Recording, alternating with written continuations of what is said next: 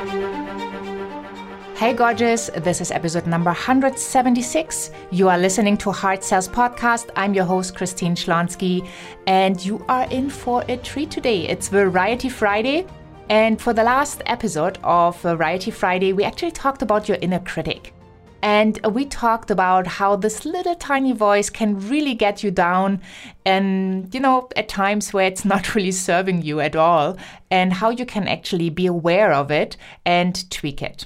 So, obviously, if you have an inner critic, there's also this person within you that cheers you on. And for some of you, you have not really trained this person. This person has not really grown up in you. And so today I want to talk to you about how you can trigger positive feelings before you talk to a client or before you have a conversation that might be really important to you or like in general, right? We want to make sure that you feel great, that you have wonderful emotions because when you are happy, you make other people happy and you are more called to share all the good stuff with the world when you raise your frequency and your frequency is actually your currency. So you want to make sure that you are aligned with what you do, you feel amazing, so you can give more, serve more. And if you do that at the end of the day, you also will make more money in your business.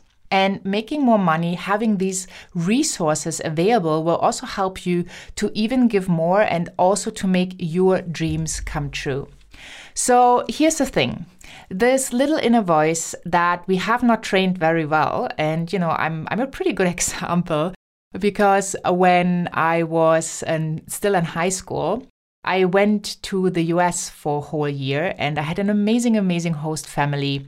And what they used to do, like constantly, it, so it felt to me, they always said, like, good girl. And I thought, like, whoa, what is that?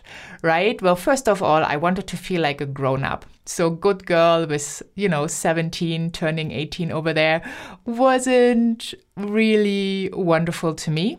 And then also, I wasn't used to be cheered on all the time for little stuff that I thought was just, well, that's what you do to actually get this positive feedback. Um, so what I did way back way back then was I, I told my host parents, I was like, guys, you need to stop saying good girl for everything I do because A, I'm I'm not a girl, I'm I'm a young adult and I'm gonna turn 18, which in Germany um, that's legal age to drink and drive and everything. So I was really confused. And I, I know that's just a cultural thing, but what Americans and Canadians and, and probably all those English speaking countries do very, very well is they cheer people on. And other cultures have that a little bit less, and maybe some don't have it at all. I, I don't know all the cultures in the world, but I have experienced these cultural differences. And especially when it comes to you achieving things, it is really, really important that you have a positive self talk. I know people who, when they do something wrong, they kind of cuss themselves out. And I think that's just really, really wrong to do this because it's not elevating your vibe. I don't feel it's a way to cheer yourself on by telling you how idiotic you are. See, it's not even coming over my lips. Um, you know, how you are not working. It's just like, you know, it's a learning experience. So when you have stuff that's not working, don't get the inner critic out beating you up and calling you names. You want to make sure that you stop that right away in the tracks. You can say something like, okay, I get it. That wasn't too good. Uh, it's a learning experience. So, what can I learn from this situation? What can I do better next time? So, you want to focus on what you can do. First of all, most of the time, when something is done, it's done. You can't change it. You can't go back in time and behave differently. Things you said, they're said. And there's nothing you can do besides apologizing if it was totally wrong and you had that learning experience what you want to do in the future obviously you you don't want to make mistakes like nobody really want to make wants to make mistakes but you also want to have this cheerleader within you, this positive voice that is calling you out and that makes sure that, you know, taking the next step is much easier. Because if you think to yourself that you are the biggest idiot in the world and you call yourself names all the times, and then you have a challenging situation, why would you even start to go for your dreams and goals if the challenge is so big and you truly believe you are not worth it? So, what we need to do, and this is true for sales especially because sales is a challenge. We talk to people we might not even know. We might ask for uh, money that we've never asked for we might create something that you know that hasn't been created before and that then we want to sell to give our gifts to the world but then it kind of feels off because we don't know how to approach it so what you want to do in these situations you want to train yourself. You want to make sure that you have positive feelings about yourself. You want to put yourself first. And I don't mean that in a selfish way, which it could be perceived by others as selfish, but only when your own cup is full, you can actually give. And I want to be really, really clear because I did not understand that concept for a very long time if you put yourself last and everybody before, something is wrong and it needs to change because you will give your energy away. You will give your life force away uh, for not realizing your dreams for not giving what you could be giving by taking good care of you. And i know you've heard that before but when you're in the airplane they tell you to put the oxygen mask first onto you before you support others.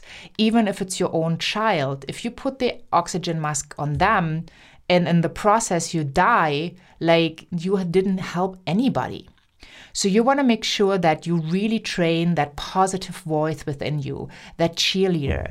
And you can do that, for example, every morning when you brush your teeth. Look yourself in the eye and do a little bit of mirror work. Just tell yourself that you are beautiful, that you are smart, that you can do this, that the universe has your back, that all the forces around you will align, that the right clients will come your way, that you trust, that you surrender, that you know know that you have something to give that's amazing. So, having that kind of self talk, you will notice over time, it will lift you up more and more and more and more. And that doesn't mean you need to become arrogant or like totally, you know, out of space. It just means that you value yourself, that you own your worth, because if you don't do that, you cannot ask other people for their money. You cannot ask other people for their energy. You really need to start with you. It does start within. So find ways to cheer you on, find ways to give to you, to enjoy life much more, to maybe have rituals that you want to do, like maybe meditating in the morning or going for a walk in nature while you have positive thoughts cheering you on, telling you what went really, really, really well. That doesn't mean you ignore all the stuff you do wrong right? But you have that positive conversation when you have a look at what went wrong. And you can ask yourself, well, okay, well, that didn't work out. And um, well, actually, it was pretty crappy. But what did I learn from it? How can I do this better next time? What can I do to improve? Where can I go to learn? How can I do this? And when you ask better questions and you are more neutral to your mistakes, uh, just in how you judge yourself, then you have a better opportunity to learn and grow much, much faster because beating you up is not going to help. It's not going to change your behavior because it's just not positive. So find a way to really switch into that positive person. Um, maybe you heard me say before hurt people hurt people. And I always say happy people make people happy. So, what kind of a person do you need to become in order to be that happy person who can make other people happy? In order to be that person that is confident in giving their gifts to the world and in serving so much more people because they own their worth, because they love themselves, because they know what they desire and they go for it don't you just look up to people who kind of have it all from your perspective and you wonder how they do it? Well, it all starts with self love. It all starts with raising your own frequency. And then you will attract the right clients. You will attract the right opportunities. You will attract the fun and joy in your life. You will be open for amazing ideas, for flow, for joy, for bliss. And that leads to more, right? Like attracts like. So, who do you want to be?